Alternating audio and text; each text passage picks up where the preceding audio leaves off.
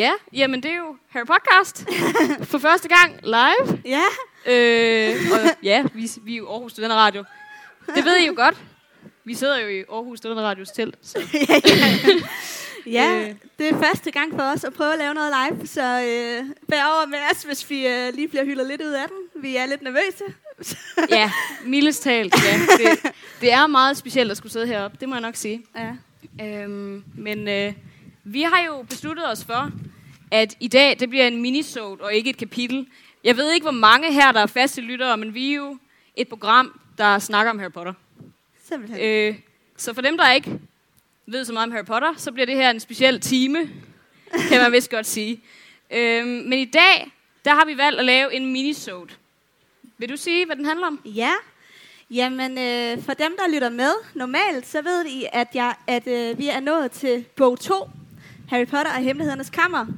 Og i bog 2, der bliver der jo simpelthen introduceret en helt nyt, ny institution inden for troldmandsverdenen, som er Ministeriet for Magi. Lige præcis. Øhm, og det har ikke rigtig været relevant at diskutere endnu, men det gør vi jo så i dag, fordi altså, der sker sgu ret meget med det der Ministeriet for Magi. Øhm, så ja, vi har valgt at øh, gå til det sådan med noget historie og med noget øh, organisatorisk struktur. på den. Det lyder meget tørt, vi lover, det bliver lidt sjovt. Vi har også nogle fun facts og noget med undervejs. Øhm, ja, ja. Men vi kan jo starte med lige at snakke sådan lidt øh, indledende om Ja. ministeriet, Nana. det kan vi godt. Ja. Hvad har du tænkt, da du var barn og læste Harry Potter? Jeg synes, det virkede som noget lort. altså, Ja. det, det var ret korrupt, ikke? Og man vidste ikke rigtig lige, hvor man havde nogen henne i det der ministerie, og gradvist ja. så bliver det jo også en decideret, øh, ja, et, et skalke, hvad skal man kalde det, skalkeskjul Ja. for Voldemort jo. Ja, Øhm, det kan man, så. det det. Det er, man kan sige, at det er meget korrupt. Ja, Øh, gradvist i hvert fald. Ja, altså der er jo hele den her øh, ting med Lucius Malfoy, som er øh, dødskadist finder ud af senere, at han er bestikker jo simpelthen andet ind i det her ministerie, så han mm-hmm. lige kan Mhm. få det, som han vil have det, og er jo også med til, at Voldemort så får den magt, som han får senere. Lige præcis, men der er jo mange af hans type derinde, Ja. ja. som ligesom går og afventer deres tid lidt ikke, indtil, at øh, de kan få noget mere magt. Mm. Øhm, så ja, det er ikke, det er ikke et velfungerende, en velfungerende demokratisk institution i hvert fald, kan man godt sige. Nej, det kan jeg godt sige. Øhm, så det er meget relevant for os at diskutere, synes vi. Ja. Men øh, jeg har kigget sådan lidt på det historiske aspekt, og du har kigget sådan lidt på det organisatoriske aspekt. ikke? ja, og sådan, hvor står ministeriet i dag?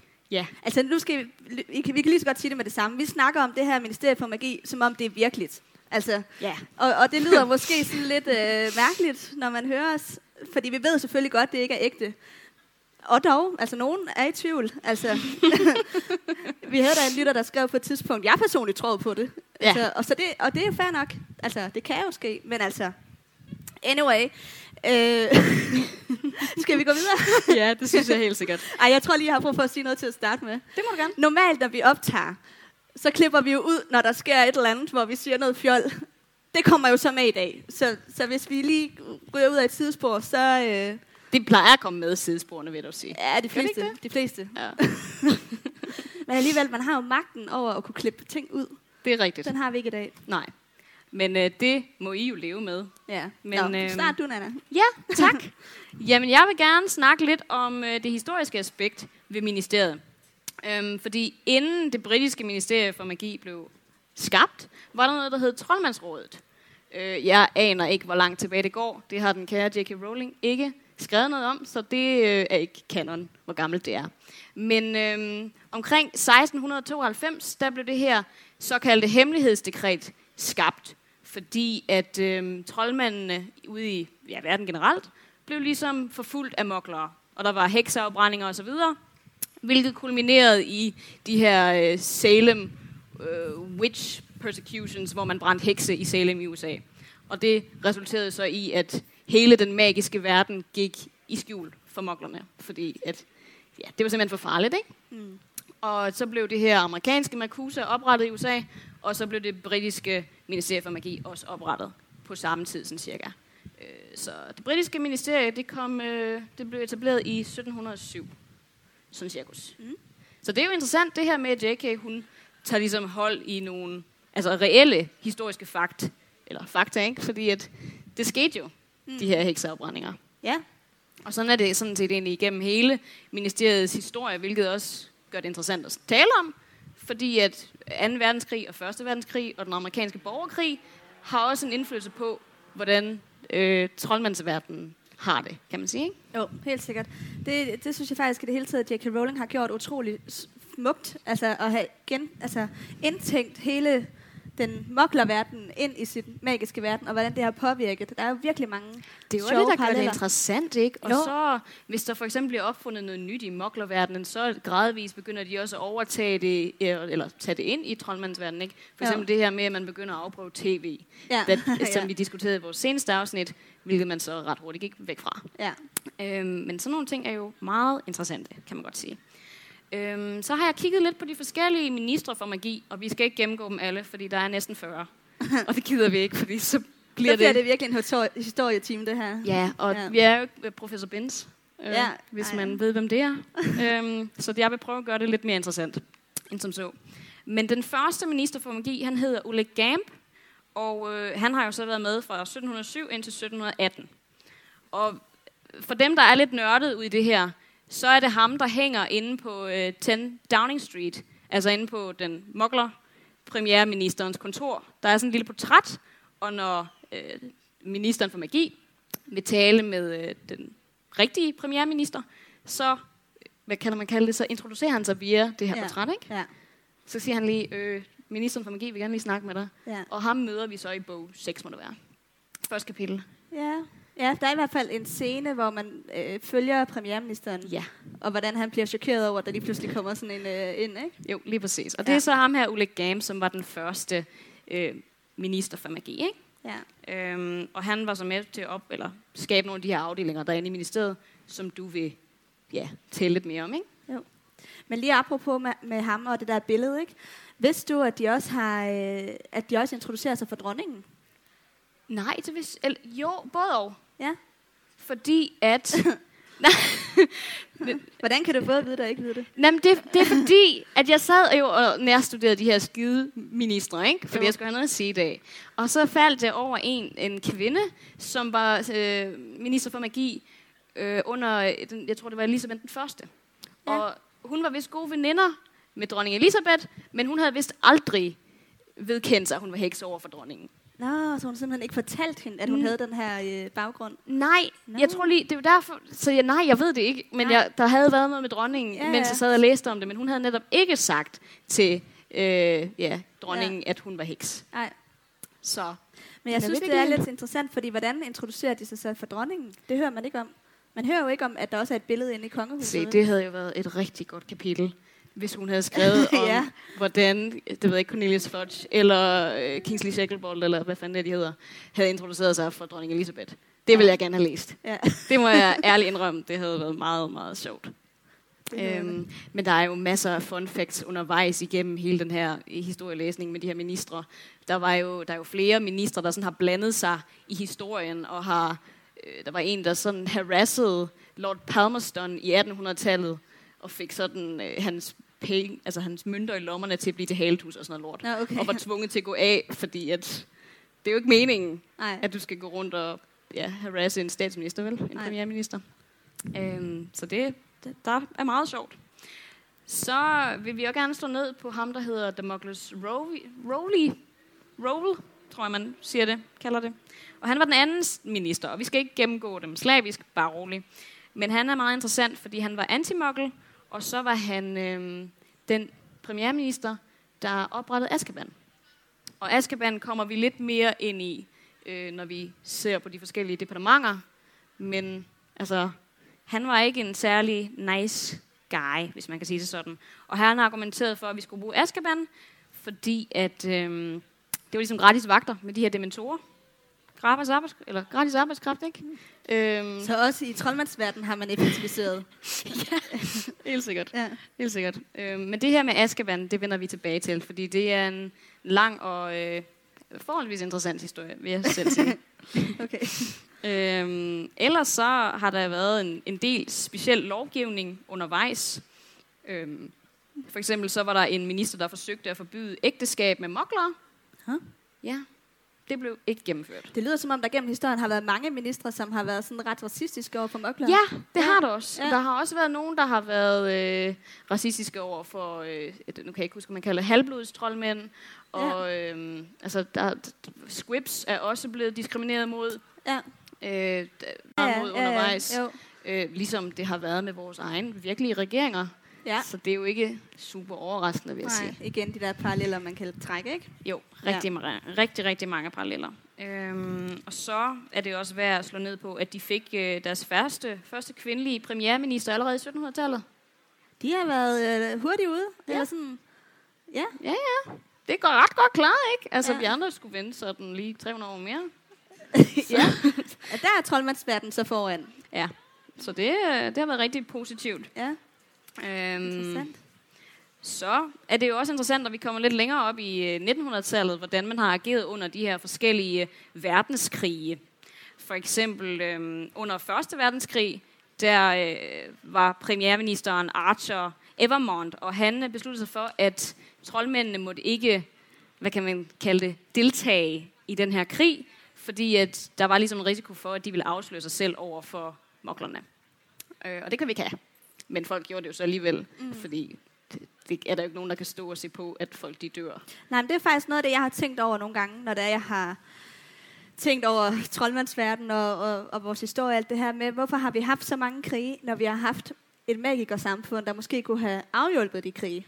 Ja, men du må også tænke på, at de har haft deres eget lort imens, ikke? Jo, de har også haft krige. Det, jamen, det har de jo. Ja. Ja. Altså, de har jo den globale troldmandskrig under 2. verdenskrig, altså sådan Ja. ja. sideløbende med vores, ikke? Og så plus har de jo et, et ret striks reglement. Det er jo ligesom, hvis vi går tilbage til det her med for eksempel tidsvenner. Altså, man må ikke misbruge den magt, man har. Eller Nej. hvis vi tager et mere real-life eksempel med altså karate. Du må ikke bruge de her martial arts skills ud i virkeligheden. Det lover du ligesom, når det er, du først erhverver dig dem, at jeg kommer aldrig til at bruge det i, Ja. en, øh, i en farlig situation. Fordi det må du ikke. Man kan sige, man har også et ret stort ansvar, hvis man har magiske evner. Altså, Det det, duer ikke, at du går og misbruger det. Nej, Nej. Det er jo lige præcis det. Og hvem har retten til at sige, hvornår noget er rigtigt, hvornår noget er forkert? Ja, ja. ikke? ja, det er jo Altså- den evige øh, debat. Lige altså. præcis. Hvem, hvem kan bestemme sig for, at det er Voldemort, der er, den, der er på den forkerte side? Ja, apropos det, det har jeg faktisk tænkt over, fordi dem, der er Voldemorts støtter, kalder ham jo for mørkets herre. Altså mm-hmm. noget mørkt og noget uhyggeligt. Og sådan. Ja. Men er så, lidt så synes goth. de også, at han er ond, eller hvad? Nej, Altså, det tror jeg ikke. Jeg tror bare godt, de kan lide farven sort. okay. det kan da godt Ej. være. Ej, all kidding aside, det, nej, det er lidt, lidt pudsigt. Men tror du ikke også, det er fordi, at når man først har lavet en diskurs omkring et eller andet er mørkt eller ondt, så kan de godt måske lige at bruge den samme diskurs, ikke? Og sådan øh, reclaim det lidt på Ja. en eller anden måde. Jo. Tror du ikke, det er det? Også fordi det er lidt sejt at være mørkets herre. Ja, altså det lyder da sejere end lysets herre. altså, hvis det skal være, ikke? Men altså, jo, ja. det vil Man jeg kunne heller også. ikke rigtig forestille sig, Voldemort og alle hans dødskedister går rundt i sådan nogle øh, mega helt hvide eller Auschwitz. Ku Klux eller Klan. Ku Klux Klan, nå det er rigtigt, ja, det har de jo selvfølgelig. Ja. Okay, så, ikke så god en pointe der. Men, men stadigvæk, der er bare lige sådan, det, der er de der gotiske vibes, Ja, ja, ikke? ja, Ved sådan ja, ja. mørkets herre. Øhm, så altså, jeg, jeg tror, det er for Men det havde givet en ny dimension, hvis det havde været sådan pink. Eller, Ja. ja. Ja, det havde Ja. det. Det havde det. Øhm, ja, det går nok lidt, lidt pudsigt. Nu ved jeg ikke lige, hvor vi kom til. Nej, undskyld. Nej, det er jo sådan, det bliver bedst, ikke, kan man Jo. sige. Øhm, men jo, vi nået til 2. verdenskrig. ja. Og sideløbende med det, var der jo selvfølgelig også den her globale troldmandskrig. Fordi øh, den kære Gellert Grindelwald, vores allesammens øh, Dumbledores store kærlighed, eller, eller ikke, ja. han, øh, han ville jo gerne overtage verden, og jeg ved ikke, hvad han ville gøre ved alle moklere, men i hvert fald få dem til at underkaste sig på en eller anden måde. Ikke? Så den her krig eller revolution løber jo sideløbende med ja, 2. verdenskrig. Mm. Og, øhm, og her der fik man jo til sidst fjernet Grindelwald og, og fjernet ja, Hitler samtidig. Ikke? Ja, jo. og, Dumbledore var jo så den, der fik ordnet alt det. Men den minister, man havde på det tidspunkt, var også øh, forholdsvis kompetent. Så Okay. for en gang skyld. Ja. Så det var meget godt. Har man i, øh, i øh, det her Hogwarts, blandt Hogwarts nørder, har man så diskuteret, hvorvidt Grindelwald var ligesom Hitler, eller sådan... Øhm, ja, jeg tror, der er mange, der drager altså, paralleller mellem de to karakterer. Og det Ja. Altså magic is might. Der er nogen, der skal styre over andre. Øhm, jo, det, da, det lyder da ret meget nazisme, gør det ikke det? Jo. De brugte jo også det der slogan, at øh, det kan jeg i hvert fald huske fra filmene, hvis du ikke har noget at skjule, har du ikke noget at frygte. Og det var jo også et af... Tænker du på Fantastic Beasts nu? Nej, nu tænker jeg på, i, øh, der er sådan en scene i en af filmene, jeg tror det er syveren, hvor de står og har, altså står sådan her mm-hmm. inde i Mhm. ministeriet, og, øhm, og så, Er det i forhold til det der med tryllestav og så videre? Ja, altså nej, det er i forhold til, at folk skal ind og have testet deres blodstatus, om de er halvblods, ja, ja. ja. eller hvad de er. Og så står der ligesom på sådan en avisoverskrift, synes jeg, jeg kan huske, nu kan jeg godt være, at jeg husker forkert, men at der er sådan slang-agtigt med, hvis du ikke har noget frygte, har du ikke noget, eller hvis du ikke har noget at skjule, har du ikke noget frygte. Mm-hmm. Mm. Og det var jo også det, som man blev brugt øh, under en verdenskrig. Ja. Altså nazisterne brugte, ikke? Så det Jamen, er faktisk er- direkte altså, copy fra det. Hun, hun bruger rigtig mange reelle historiske altså paralleller. Det gør Ja, hun. ja. hun. Altså, det er jo også med navne og så videre. Der bliver jo tit lavet, øh, det ved jeg ikke, hvad kan man kalde det? Spin-off Ja. for det. Ja. Og det er jo også igen det, der gør det så interessant overhovedet at sidde og kigge på historien, fordi der er noget reelt at sidde og kigge på. ja. Altså, der er nogle, nogle reelle begivenheder, vi kan dykke ned i. Ja. Øhm, så ja. Ja. Hitler, Gilbert Grindelwald. Ja. Ja, ja, han er jo også blond jo. Så der er noget arisk, Ja. siger jeg. Øh, men Nej, altså all kidding aside. Øhm, skal vi gå videre til Nobby Leach, som øh, var den første mokkelfødte minister. Okay. Og han kom til i 1962. Så det var også rigtig positivt. Ja. Men der var en del ramaskrig inde i ministeriet, øhm, fordi at fuldblodstrollmændene var selvfølgelig virkelig pist over det her, ikke? Ja. Øhm, men det er jo altså positivt. Jeg tror, nummer to faktisk først bliver Hermione Granger, Ja. og hun bliver så minister så, for øh, magi om to år. ja. I 2019 bliver Hermione minister for magi. Det ved vi allerede nu. Ja, det gør vi. Ja. Kan se ud i fremtiden. Øhm, så ja, der Hashtag spoiler alert. hashtag spoiler alert, ja. Ja. Der har været rigtig mange interessante. Så vil jeg også gerne, der, der er lige to minister tilbage, som Okay. er, eller ja, to minister tilbage, som er værd at nævne. Og den første, det, hun hedder Millicent Bagnold, og hun øh, var med lige i slutningen af, hvad kan man kalde det, Voldemorts regeringstid. Mm. Øh, og var ligesom den minister, der var ja, minister, da Voldemort faldt. Og hun fik vanvittigt mange klager fra det internationale troldmandssamfund om, at man havde brudt det her hemmelighedsdekret, da han ligesom faldt, fordi at troldmændene de gik jo amok, ligesom de gør i kapitel 1 i bog 1 Ja. fejrer det og render rundt ude på gaden i det her troldmandstøj. Og så skulle hun så efter sine have sagt, jeg håndhæver vores umistelige ret til at feste. øhm, så det tog hun ikke så forfærdeligt tungt, Nej. hvilket er forståeligt nok efter, Ja. hvad var det, Ja, det er, der er noget at feste. 10-11 år med ham, Ja. eller hvad, hvor lang tid det nu lige har været. Og så øh, er der selvfølgelig den kære Dumbledore, som er blevet tilbudt stilling som minister intet mindre end fire gange. Har ikke taget den nogen af gangene. Fordi at, ja, han stoler ikke på sin egen, øh, sin egen, hvad kan man kalde det, evne i forhold til magt. Han Ja. ikke på sig selv i Ja. forhold til magt. Han ved godt, at han er magtliderlig. Ja, Ja. eller kunne have potentiale for at blive det i hvert fald, Ja. kan man vist godt sige. Ja. Øhm, og så ja, Hermione Granger. Det bliver 7-19. spændende at se, hvordan hun kommer til at klare det. Ja, hun Ja. kommer til at sidde under Theresa May. Hvis Ja. alt går godt for Theresa May. Ja, det må vi se, hvordan det kommer til at ske. Ja. Ja, så kan jeg overtage lidt. Ja, det må du gerne. Det var øh, så, så hurtigt, jeg nu lige kunne gennemgå Ja, ja, det er okay, det er okay. historie.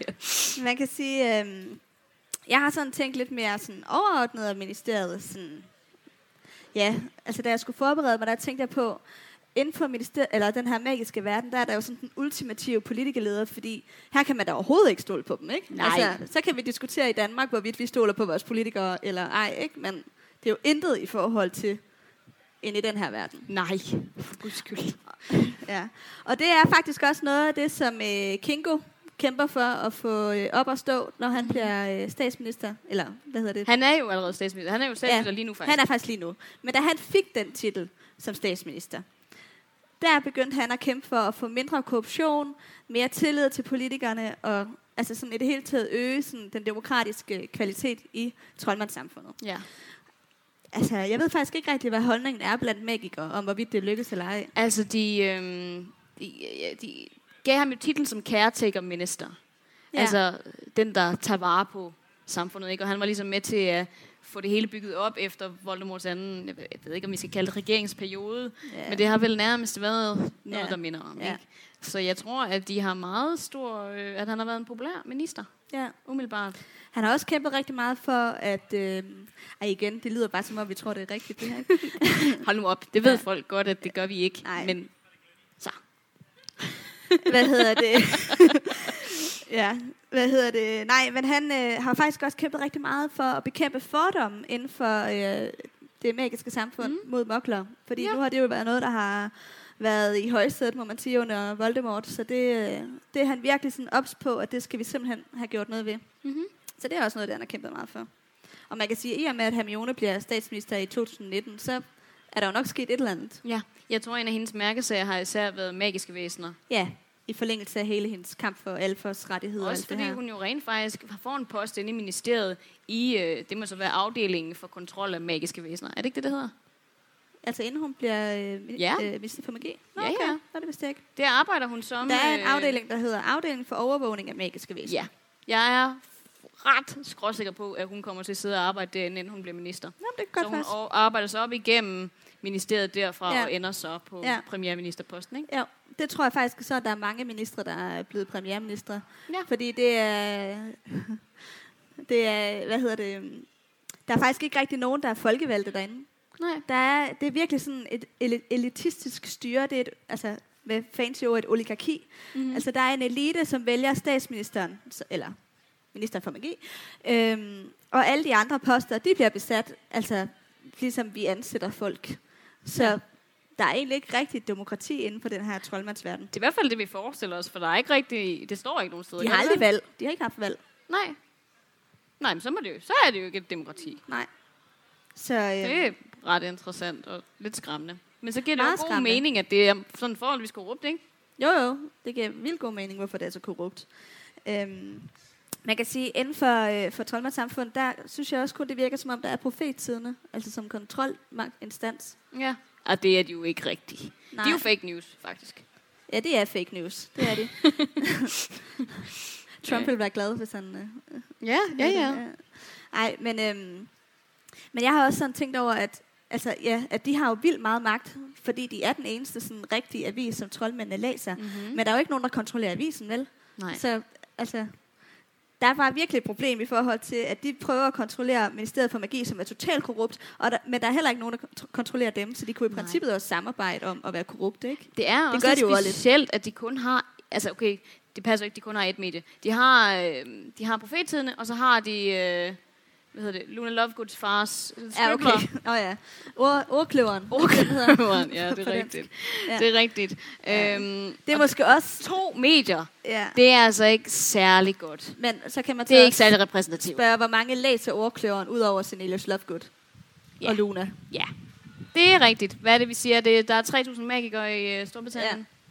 Okay. Så, så er det måske okay med to medier. Men der burde være... Altså, der er også en radiokanal Hist, og en radiokanal med her og så videre. Men altså, repræsentation er godt, og dække forskellige målgrupper, ikke? Jo. Øhm, så det kunne de godt lige overveje. Ja, det kunne de. Hvad hedder det? Jeg prøvede sådan at undersøge, hvor meget sådan internationalt, at Ministeriet for Magi de er samarbejdet med andre lande. Og jeg synes, det var lidt svært at finde ud af, sådan, hvor meget der egentlig foregår. Men jeg fandt frem til, at der i hvert fald er 16 ministerier rundt omkring i verden. Okay. Og der er især rigtig mange i Europa, og rigtig mange i Asien. Mm. Så der er mega mange troldmænd i Asien. Ja. Det vidste jeg ikke.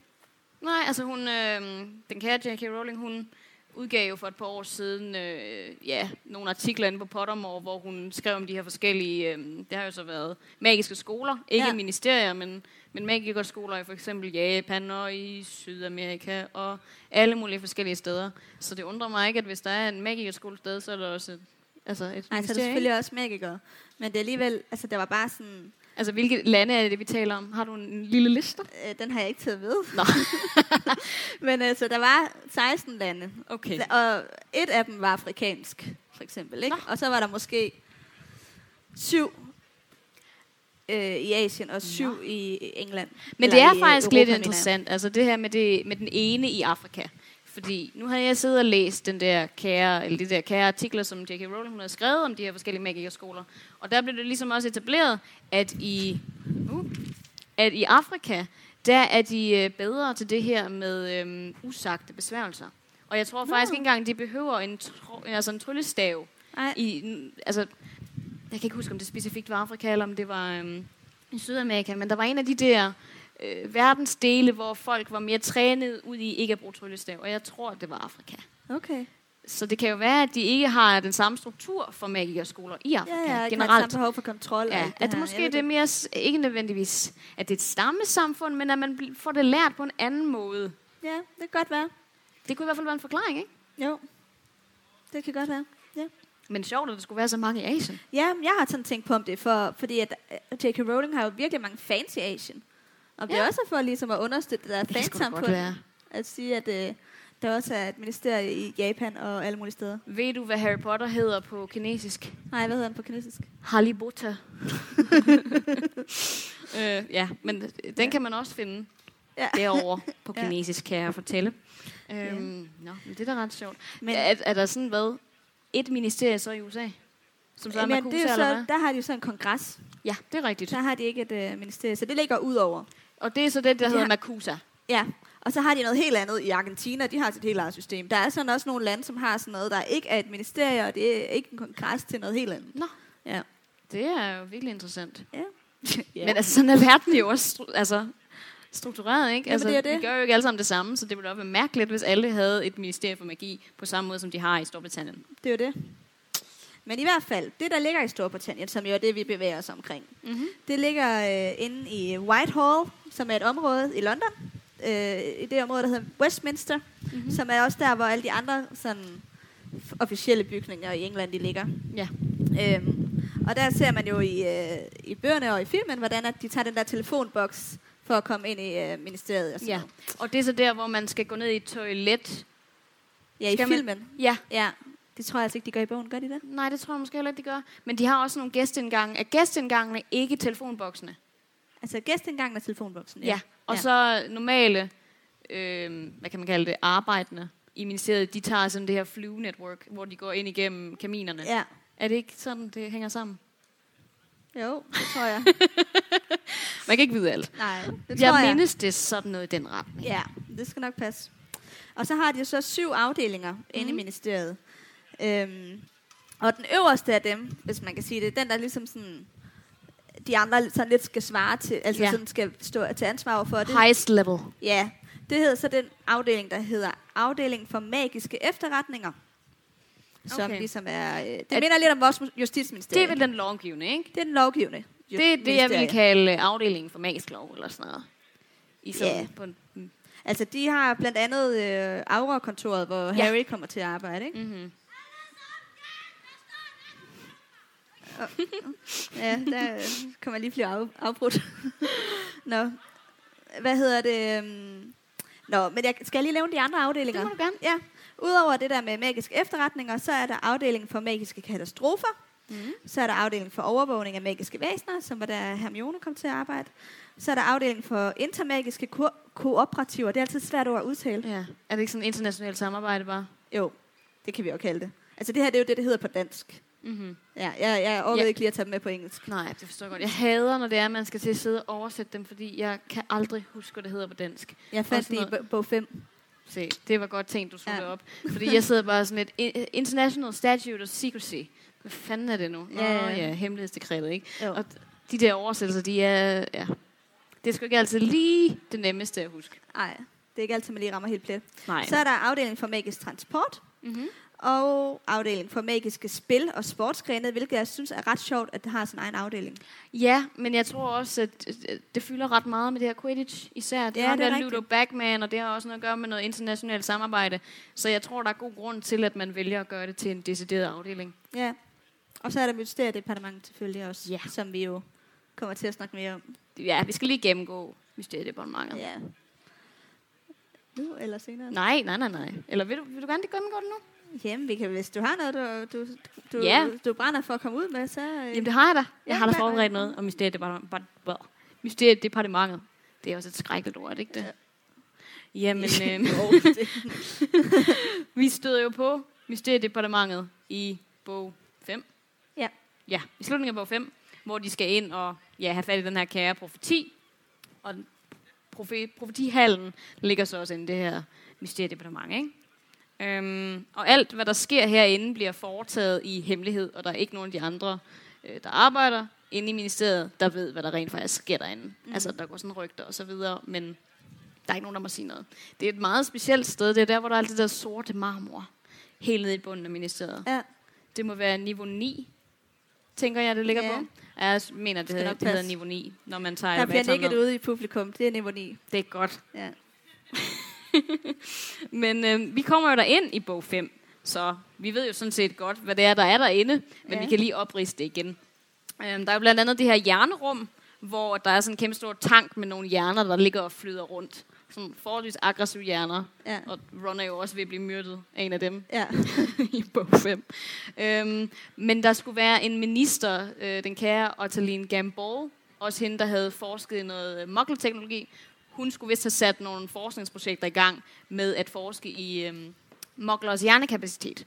Hvor man Nå. så har etableret, at øh, de, de tænkte vist lidt mere, end hvad troldmænd havde forestillet sig.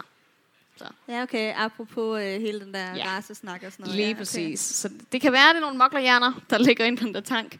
Det ved jeg ikke, men Ja. der er i hvert fald Det er lidt nasty. Ja, ja. Ja. Det, det er hjerner, der ligger i sådan Ja, ja, og ja, ja. svømmer lidt i tanke. Typisk. altså, jeg har aldrig mødt en, eller stødt på en, men Nej. jeg kunne forestille mig det. Øhm, så er der også profetihallen, som vi øh, også kommer ind i bog 5.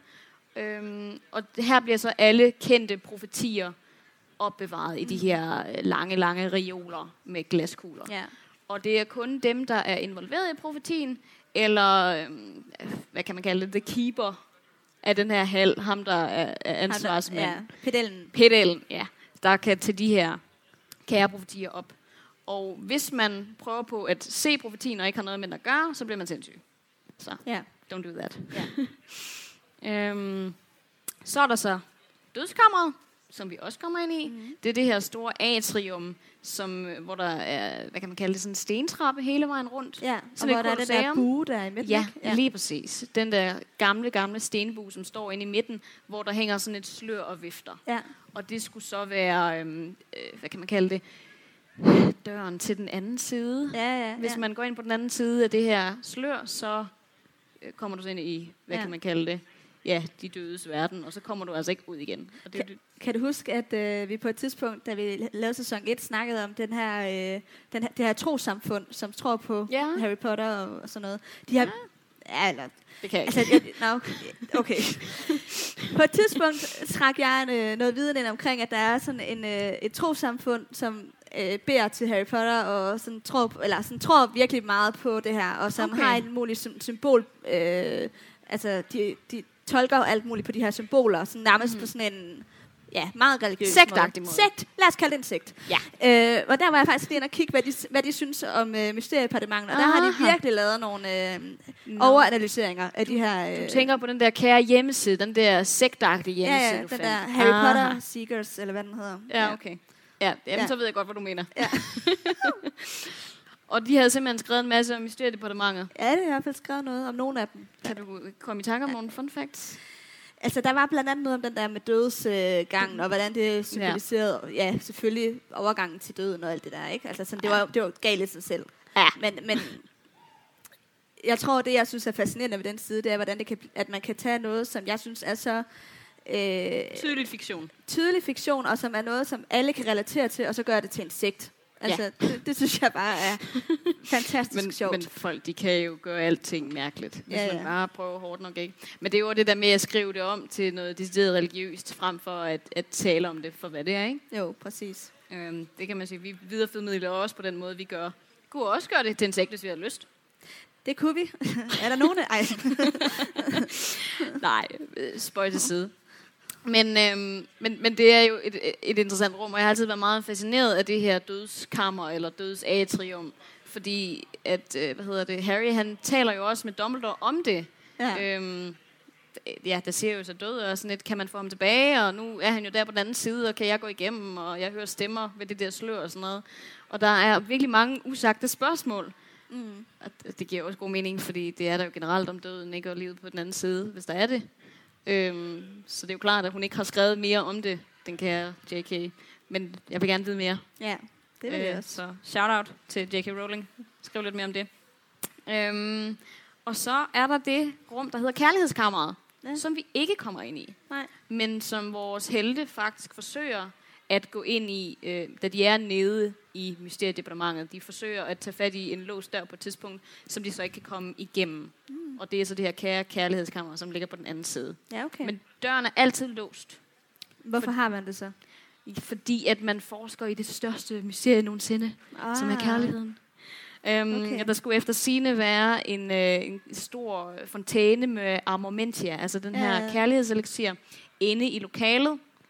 Og øhm, der skulle man så forske i effekterne af det, og i effekterne af selvopoffrelse, som Lily Potter jo så gør i bog 1. Ikke? Ja, okay. Altså, så det, her, her researcher de simpelthen i øh, kærlighedens magi. Ja. Kort sagt. Og det er jo også det, som, kan, som Dumbledore siger er verdens største mysterium nogensinde. Ja, ja, det har han jo ret i. ja. Han er jo lidt blødsød, når det kommer til kærlighed. Ja. Øhm, og ja, så er der lige, jeg tror, to andre interessante kammer nede i det her mysteriedepartement. Der er øhm, rumkammeret. nu har jeg bare taget og oversat det meget bogstaveligt for, hvad det Ja, hedder ja. på, på engelsk. Og det er jo så Space Room eller Space Chamber. Jeg ved ikke lige, hvordan man får det til at lyde godt på dansk. Så det er rumkammeret. Ja. Og der hænger der sådan nogle planeter inde og svæver i sådan et stort tomrum, og der kommer de også ind og svæve på et tidspunkt. Meget kort, ja. går lige igennem. Og så den sidste, som egentlig også er altså virkelig interessant, det er det her tidsrum, Mm. hvor der er sådan en stor glasklokke, blandt andet, med sådan en lille fugl, der sådan Ja. svømmer op og ned, og så gradvist altså Ja, går fra æg nok. til voksen til æg, ja. rundt og rundt og rundt. Ikke? Ja. Og der ligger alle de her tidsvinder inde, som bliver ødelagt, Ja. ja. og som vi så også kommer tilbage Det er til. ærgerligt, at man ikke har taget nogle af de her ting med i filmen. Ja, det er kunne virkelig have været nogle fede ærgerligt. effekter, man kunne have lavet der, ikke? Altså man kunne opfukke det virkelig meget op, ikke? Jo, jo. Hvis, hvis effekterne havde været dårlige, Ja. men det havde været en vild fed scene. For eksempel at se her den der dødsgardist, som får hovedet stukket ind ja. ja. i den der glasklokke, og så får sådan en babyhoved, ikke? Jo, jo, det kunne være vildt Altså, nice. det, hvis der er nogen, der kan huske den scene. Øhm, jeg synes bare, at det er, ja, det er ærgerligt, at man har valgt at skære de der dele ud. Ja. Det er lidt ligesom, jeg har det på samme måde med hele Voldemorts ungdom. Fordi Ja. den får vi jo nogle, nogle gode blikke ind i, i syveren, og det er jo heller ikke med. Ja, sekseren. Er det, ja, Ja, altså, sekseren, ja. det er også det, jeg mener. Det er rigtigt øh, i mindekarret. Ja, Det er præcis. virkelig ærgerligt. Ja, det synes jeg også. Det er noget af det mest interessante, synes jeg faktisk, gennem ja. Hele, hele serien. Lige præcis. Ja. Men det var det, jeg havde om Yes. mysteriedepartementet. Jeg håber ikke, det blev for kedeligt. Nej, det er okay. Hvad hedder det? øhm, Jeg har tænkt lidt over, sådan, hvorfor er det her... Øh, altså, så nu går vi lige tilbage til at snakke overordnet om ministeriet igen, ikke? Mm-hmm. At hvorfor at det er så dårligt fungerende inde i det her troldmandssamfund. De mangler dig. Hvad? De mangler dig. Ja, de mangler mig. Ej. Men øh, jeg gik lige ind og, og læste på, sådan, hvad J.K. Rowling egentlig synes om politik og Meta. sådan noget. Meta. Mega, mega meta. Øh, jeg kan lige sige, at hun er mega Labour-støtter, altså sådan det, der er det røde parti i, øh, i England. Hun hader de konservative, og øhm, Det er rigtigt. Hun disser dem tit inde på Twitter. ja, Det gør hun virkelig Ja. meget. hun hader også virkelig Trump, Ja, apropos. det gør hun. Hvad hedder disser hun det, rigtig øhm, meget inde på Twitter. Så, altså, og jeg tror, eller sådan det jeg kunne læse, så, så har hun virkelig bare nul tiltro til alle de her politikere, som hun ikke er enig i. Og jeg tror ligesom, det er dem, hun prøver at beskrive i det her magiske mm-hmm. univers. Ja. ja. Så det var egentlig bare for at sige det. Jeg tror, det er det, det handler om.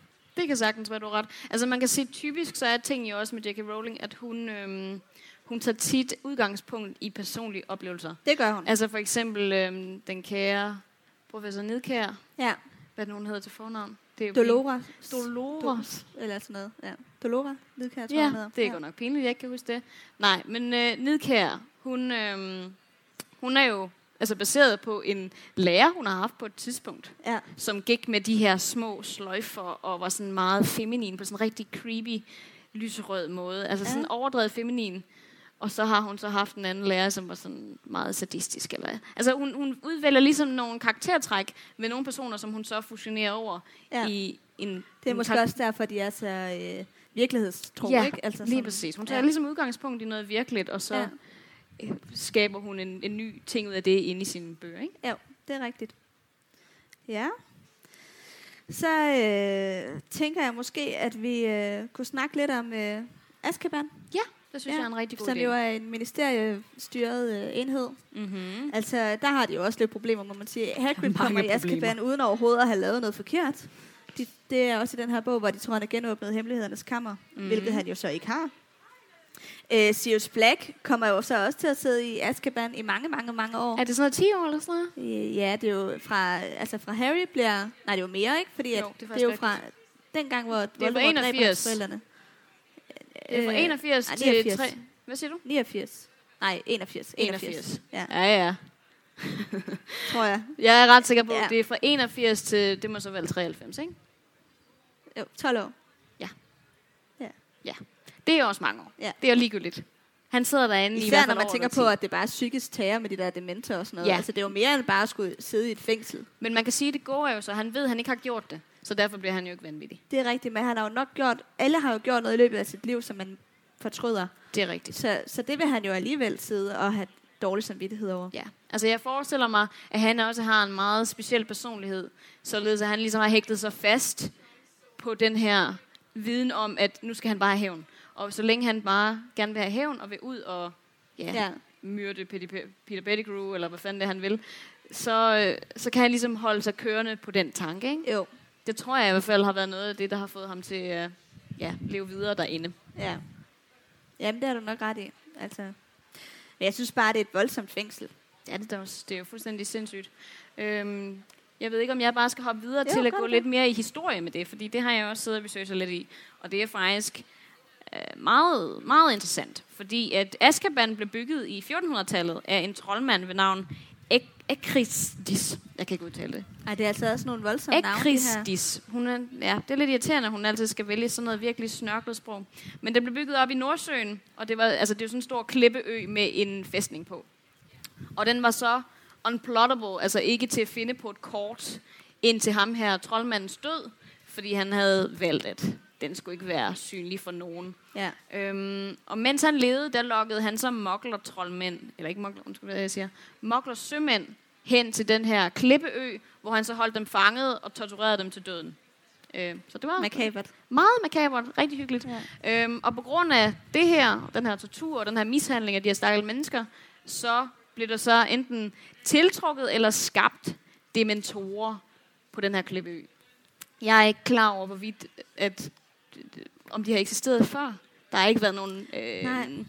der har ikke været nogen henvisninger til dementorer før Azkaban. Det virker som om, de kommer herfra, så han må have været så ond om have mishandlet de her stakkels mennesker så meget, ja. at, at deres, øh, hvad kan man kalde det, fortvivlelse har skabt dementorer. Det lyder Ja. forholdsvis sandsynligt, Ja, altså man ved jo, at, at der J.K. Rowling selv var ude at sige, at dementorer er et symbol på at have en depression. Ja. Og en depression kan jo godt opstå Ja. på den måde, så man kunne godt forestille sig, at dementorerne er noget, der opstår i sig selv, eller Ja. sådan. Det, Det er ikke noget, der bliver skabt. Nej, det, jeg synes, det lyder meget plausibelt, at det skulle stamme fra de her følelser, som er blevet efterladt af de her Ja. ja, mennesker. Ikke? Og det sidder så i hele øen, og Ja. så Ja. er det så blevet til dementorer.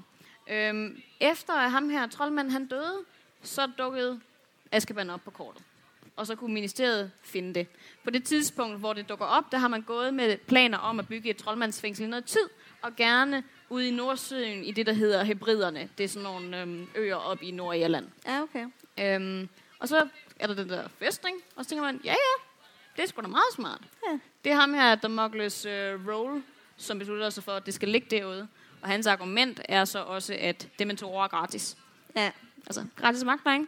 Så sparer man en masse tid og penge på, at ikke at skulle have folk til at rende rundt derude og holde øje med fanger. Ja. Så det er jo en rigtig god idé. Ja. Øhm, så begynder de lige så stille at deportere fanger derud, og det går jo godt. Der er jo ikke nogen flugtforsøg. Der er jo ikke nogen, der kommer væk fra Azkaban. Øhm, før. Før Harry Potter Øh, indtræder. ja, lige altså præcis. i hele Harry Potter-historien. Lige præcis. Jeg tror, den første, det er Barty Crouch Jr. Ja. ja, i firen. Lige præcis. Ja, Sirius bryder jo faktisk ud i bog 3. Så øh, Ja, men jeg tænker, bryder Barty Crouch Jr. ikke ud inden, året inden? Altså, gør han det virkelig først i firen? jo, det kan godt... Jeg ved ikke, om der er nogen, Sidder der ved det. Nogle afventer lytter- Jeg lidt? sidder og afventer, om der er nogle Det lytter, er også ligegyldigt. Nej. Men øh, altså, det er først... Barty, Barty Crouch bliver der råbt. Godt. Øh, bryder ud først. Ja, jeg er ret. glad for, når jeg har ret, Ja. kan man sige. Øhm, men det er først der, at der er et flugtforsøg, som ligesom lykkes. ja. Og øhm, ja, folk er jo godt tilfredse. Altså, premierministeren, eller ministeren for magi, tænker, "Men det er da super. Indtil der så er en, der tager ud og ser, hvordan fuckerne har det ude på den her ø. Ja. Og opdager så, at det er jo helt umenneskeligt at Ja. behandle folk sådan. Det er virkelig Guantanamo, det der. Det er, det er værre. Hvad er en Guantanamo? Ja. Øhm, så der har været undervejs nogle planer om, skulle vi skrotte det her Azkaban, skulle vi flytte det her troldmandsfængsel hen et andet sted. Øh, men det bliver så ikke til noget, fordi at hvis man fjerner fangerne, så kan det være, at dementorerne følger med. ja. Og de vil ikke have dementorerne ind til fastlandet. Så man har ligesom valgt bare at lade den her operation køre, fordi så skal vi ikke dele med, at der muligvis kommer dementorer til fastlandet. ja. Så. Så må man jo så deal med det, tænker Ja. jeg. Og øhm, jeg mener, at det var efter Kingsley Shacklebolt, han bliver øh, minister, at øh, man får fjernet dementorerne. Men der står ikke noget om, hvad der sker med dem. Nej, okay. Øhm, så han indsætter ligesom Aura i stedet for, som vagter i Azkaban fra okay. okay. 98 af. Nå, okay, så de bliver udryddet. De bliver, altså, de bliver fjernet fra Azkaban i hvert fald. Ja, okay. Jeg tror ikke, at man kan udrydde øh, dementorer. Nej, jeg ved det heller ikke. Jeg er heller ikke klar over det, men jeg tror, det er noget, vi vender tilbage til i Ja. bog 3. Ja, der har vi i hvert fald tid til at gå med ind i det. Lige har vi tid præcis. til et par lytterspørgsmål? Øh, ja, det har vi helt sikkert. Vi har et kvarter. Okay. Fordi øh, så synes jeg, vi skal gå lidt over i det. Hvad siger du til det? Ja. Så nu skifter jeg lige boldgade. fordi øh, der er nogle forskellige, der har haft skrevet til os. Og øh, den første, jeg synes, vi måske skulle svare på, det er fra Anbrit, der spørger, hvor bosætter Harry og Ginny sig, efter de er blevet gift? Og hvis de ikke bruger boligen på Grumsted Plads, hvad sker der så med den? Mm-hmm. Så det har jeg prøvet at researche på.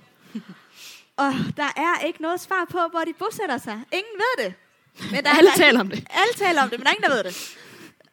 Altså inden på de her Harry Potter fora, hvor fans de skriver, der er virkelig blevet diskuteret meget omkring det her, og med argumenter for og imod alle mulige steder. Mm. Så det er op til diskussion. Okay. Der er ikke noget svar. Har du så et, et par steder, som jeg har et par steder, vi kan mulige? diskutere. Okay. Altså der er jo, øh, hvad hedder det, Grumsted Plads, som Ja. er Sirius' ikke? Som mulighed, ikke? Hvor er det? Altså, ligger den, den ligger vel i London, gør den ikke Ja, det? det tror jeg. Jo. Ja. det tror Eller en forstad til De London. flyver i hvert fald ind til London, der fra Dursleys hus Ja. øh, i øh, syveren. Okay. Ja. Så er der Godric-dalen, som der er nogen, der foreslår. Mm. Øh, så er der øh, hvad hedder det, et helt nyt hus inde i London, eller Hogsmeade. Vi ved, at de bor i et hus, fordi det ved vi fra Cursed Child. Åh oh, ja, At de har det er rigtigt, det er rigtigt. Men der er også nogen, der tror, at de simpelthen flytter hjem til svigerfamilien. Hjemme ved, altså her fru Weasley. Altså Uf. får sådan en annex sammen Det med herre tror fru jeg ikke. Fordi at de er så meget familiemennesker, og de bor sammen med dem. Det Ja. tror jeg ikke på. Nej, nej, nej, nej. Ikke, Altså det herre er ikke. søde, men Det gider Ginny ikke. ja, Nej, nej, nej, nej. det nej. tror jeg heller ikke på. Men det er ligesom alle de der bud, der bliver diskuteret. Okay. Jeg ville lidt ønske, at hun havde lavet et kort over Storbritannien, og ligesom plottet ind, hvor der var altså troldmands samfund. Ja, altså der er jo ikke så mange rene samfund, ved vi. Der er Hogsmeade, Ja.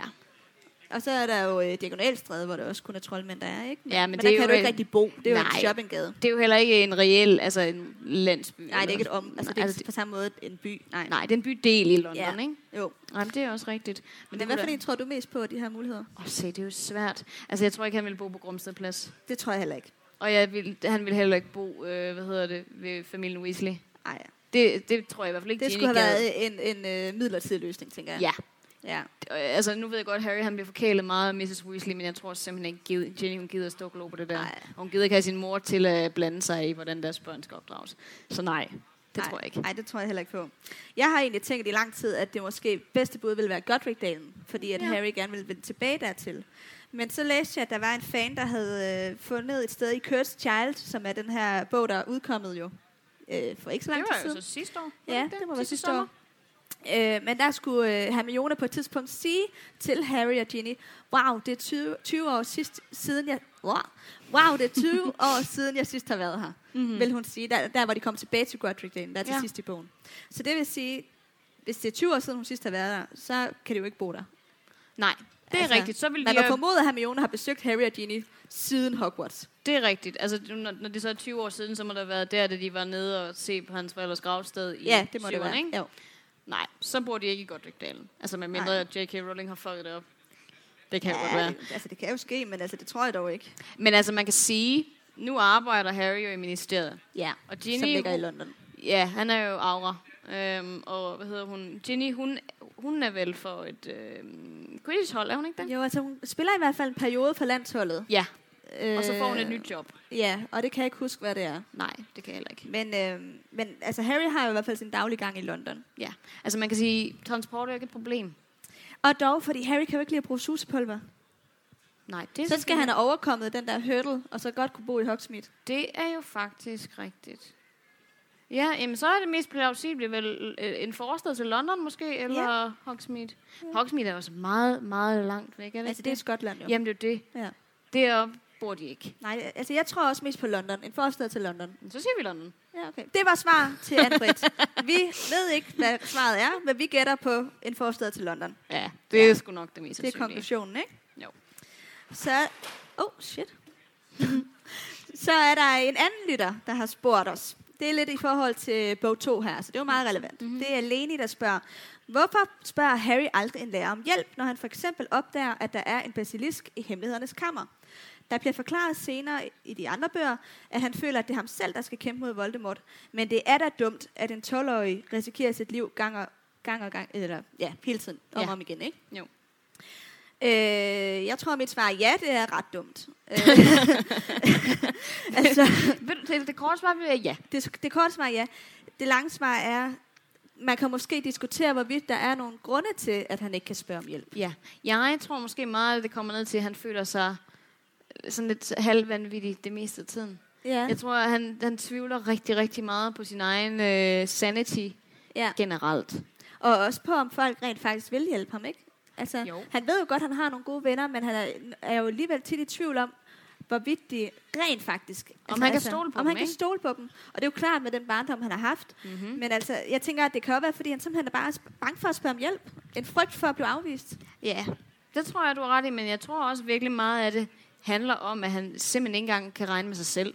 Altså han, for eksempel det her med, at han opdager, at han øh, ja, kan tale med slanger, og får at vide, det er ikke normalt, og Ja. det, det er en viden, som han ikke ved, han har, og så finder han ud af, at han kan se Voldemorts drømme, og, eller ikke drømme, men kan, kan se det, Voldemort laver. Ja. Altså det ville være for en hver til at blive vanvittig, eller i hvert fald ikke kunne stole på sig selv, ikke? Jo. Så jeg tror også, det er, fordi han ikke selv ved, hvad han skal tro. Ja, det kan, det kan du godt have ret i. Kan vi nå et sidste spørgsmål? Det kan vi sagtens. Ja. Øh, jeg har flere, hvis det er. Men øh, der er en lytter, der hedder Eva, som spørger, er Nagini den slange, som vi møder i Zoo i bog 1? ja. Nej, Nej, det er det ikke. Det ved vi, at det ikke er. Ja, fordi det er ikke den samme type. Nej. Nagini er en, øh, Giftslange, en ikke? giftslange ja, Ja. med hugtænder, og øh, slangen i øh, kapitel 2 i bog 1, det er en boa constrictor. Så det er en kvælerslange. Ja. Så nej. Så nej, det kan vi godt afvise. Der, Plus, Nagini er en hund. ja, Nagini er en hund, og den snakker med en herrestemme Ja. i øh, bog 1. Ja, i Ja. ja. filmen. Lige præcis. Så øh, til Eva siger vi nej. det er to forskellige slanger, der er tale om her. Øhm, så er der en lytter, der hedder Michael, som har spurgt os, eller skriver, vi har snakket om på hjemmefronten, hvorfor man ikke hører mere til Harrys bedsteforældre. Du får at vide i første bog, at de var så glade og stolte, da Lily fik sit brev. Men hvad skete der med dem, og hvorfor tog de så ikke af Harry, så han slap for at bo hos familien Dursley? Mm-hmm. Og det mener jeg, har vi ikke diskuteret det på et Det har vi diskuteret. Ja, vi har i hvert fald diskuteret Potter-siden. Mm-hmm. Men jeg, jeg, kan ikke, jeg kan ikke huske, med, hvad, om vi har snakket om Lillys forældre, men i hvert fald er svaret, at de døde jo simpelthen, da Harry var lille. Ja, De blev- blev... Ja, de døde før, at, øh, at øh, Lily blev dræbt. Mm-hmm. Så øh, jeg, Det har ikke været relevant, at han skulle have blevet passet af dem. Nej. Fordi De har ikke ja, været i live. Så. Men man kan sige, på nettet står der, at de døde af naturlige årsager. Og det er der så ret mange lyttere, der har sat spørgsmålstegn ved, hvor naturligt det kan have været. Fordi Lily dør jo i starten af 20'erne. Ja, Ergo kan det ikke være alderdom, de dør i, vel? Altså, så må de godt nok have fået hende sent ellers. Det er rigtigt, men altså igen, hele den her familiestruktur i troldmandssamfundet er også meget mærkeligt. De får børn meget, meget, meget tidligt. Ja. Altså, hvad er det, de, de får børn som sådan 19-20-årige? Jamen, de har altså heller ikke nogen seksuel undervisning på Nej. Hogwarts. Det er korrekt. Det Ja. har de ikke. Det har vi diskuteret før. Det har vi snakket diskuteret før, ja. Det behøver vi ikke gøre her for en publikum. Hvad hedder det? Kan vi nå et sidste? Ja, ja, vi har stadig fem minutter. Nå. Ikke noget problem. Okay. Så er der... Øh, ej, det ved jeg ikke, om den er så sjov. Men der er, en, der er en lytter, der hedder Lasse, som spørger, hvad siger Snape egentlig i jeres jingle? Og den er ikke så sjov. Nej, men, men det der har nu bare undret sig meget om, at vi kan så svare... Okay, nu skal jeg så lige læse op på engelsk. Once again, you astonish me with your gifts, Potter. Gifts mere mortals could only dream of possessing. How grand it must be to be the chosen one. Det Ja. kunne været fedt, jeg synes, jeg lige kunne have lavet det med Snape-stemme. Ja. ja. Vi skulle lige kunne lave sådan en rigtig dejlig, dyb Alan Rickman-dialekt, eller Ja. accent. Men det, det kan du ikke. Fedt. Hov, jeg har forresten en opfølging til dig fra sidste kapitel. Nå. Ja, hvis der er nogle lytter, der har hørt det sidste afsnit af vores øh, podcast, så snakker vi om, at Dobby får klemt sine ører i køleskabet. Ja. Og det kan ikke passe, fordi at der ikke, familie Malfoy har ikke et køleskab. Nej.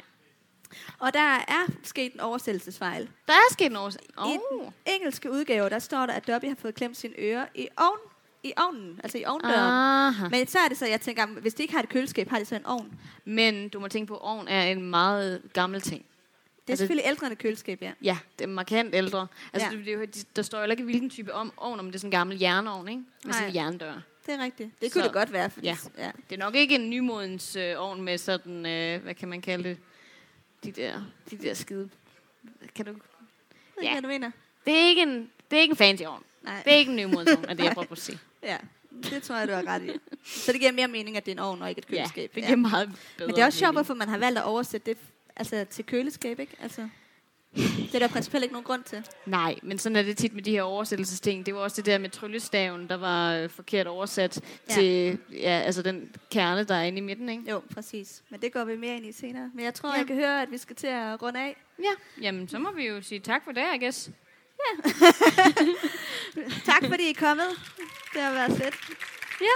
Og øh, vi vil gerne sige hej bagefter, hvis det er. Ja, skal vi sige, at vi stiller os øh, derover af, hvis der er nogen, der vil over og sige hej. Vi vil meget gerne øh, hilse på de af jer, der har lyst. Ja. Øh, Vi beder ikke, Nej. så øh, Ikke nu. det kunne i hvert fald være hyggeligt. Ja. Tak for i dag. Hej hej. thank you